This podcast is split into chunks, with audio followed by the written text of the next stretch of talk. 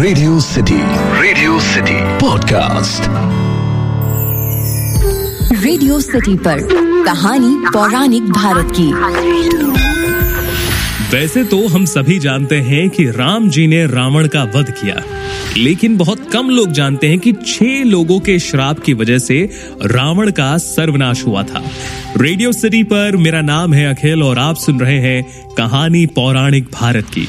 जहाँ मेरी कोशिश रहती है कि मैं आपको हमारी रामायण, महाभारत और पुराणों से ऐसी ऐसी कहानियाँ सुनाऊं जिनके बारे में बहुत कम लोग जानते हैं। जैसे आज मैं आपको उन छह श्रापों के बारे में बताऊँगा जिनकी वजह से रावण का सर्वनाश हुआ।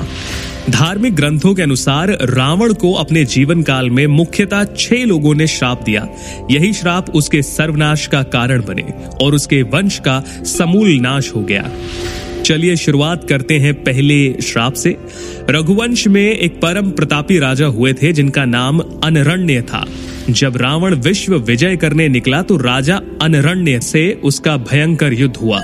उस युद्ध में राजा अनरण्य की मृत्यु हो गई। लेकिन मरने से पहले उन्होंने रावण को श्राप दिया कि मेरे ही वंश में उत्पन्न एक युवक तेरी मृत्यु का कारण बनेगा। अब बात करते हैं दूसरे श्राप की। तो एक बार रावण भगवान शंकर से मिलने कैलाश गया। वहाँ उसने नंदी जी को देखकर उनके स्वरूप की हँसी उड़ाई और उन्हें बंदर के समान मुख वाला कह दिया। तब नंदी जी ने रावण को श्राप दिया कि बंदरों के कारण ही तेरा सर्वनाश होगा। और उसके बाद किस तरीके से हनुमान जी ने लंका जलाई, वानरों की सेना ने राम सेतु का निर्माण किया और कैसे युद्ध जीता, ये तो आप सभी जानते हैं। तीसरे श्राप की बात करें तो रावण ने अपनी पत्नी की बड़ी बहन माया के साथ भी छल किया था। माया के पति वैजयंतपुर के शंभर राजा थे। एक दिन रावण शंभर के यहाँ गया। वहाँ रावण ने माया को अपनी बातों में फंसा लिया। इस बात का पता लगते ही शंभर ने रावण को बंदी बना लिया। उस समय शंभर पर राजा दशरथ ने आक्रमण कर दिया। उस युद्ध में शंभर की मृत्यु हो गई। जब माया सती होने लगी तो रावण ने उसे अपने साथ चलने को कहा। तब माया ने कहा कि तुमने वासना युक्त मेरा सतित्व भंग करने का प्रयास किया है, इसीलिए मेरे पति की मृत्यु हो गई। अतः तुम भी स्त्री की वासना के कारण मारे जाओगे। चौथे श्राप की बात करें तो एक बार रावण अपने पुष्पक विमान से कहीं जा रहा था। तभी उसे एक सुंदर स्त्री दिखाई दी जो भगवान विष्णु को पति रूप में पाने के लिए तपस्या कर रही थी। रावण ने उसके बाल पकड़े और अपने साथ चलने को कहा। उस तपस्विनी ने उसी क्षण अपनी देह त्याग दी और रावण को श्राप दिया कि एक स्त्री के कारण ही तेरी मृत्यु होगी।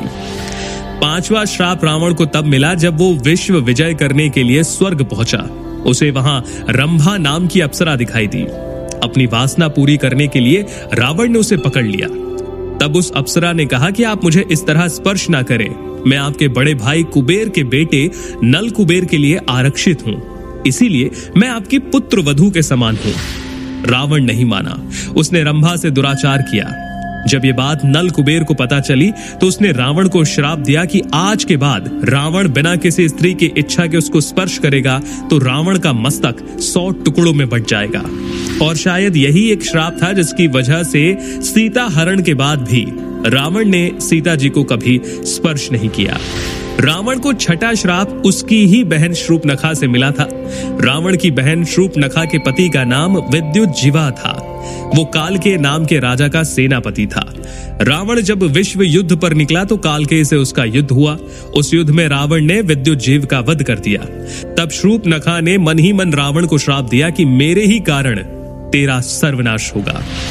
और उसके बाद क्या हुआ, ये हम सभी जानते हैं कि कैसे श्रूपनखा की नाक काटी गई, वो रावण के पास गई और सीता हरण और फिर राम रावण युद्ध और रावण का वध।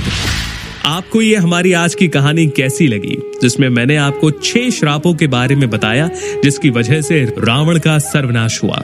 मुझे ज़रूर बताइए, मेल लिखिए podcast at my radio city dot com पर। फ़िलहाल के लिए कहानी पौराणिक भारत की के आज के एपिसोड में इतना ही। आप लोग सुनते रहिए रेडियो सिटी मेरा नाम है अखिल। रग रग में दौड़े सिटी रेडियो सिटी पर कहानी पौराणिक भारत की।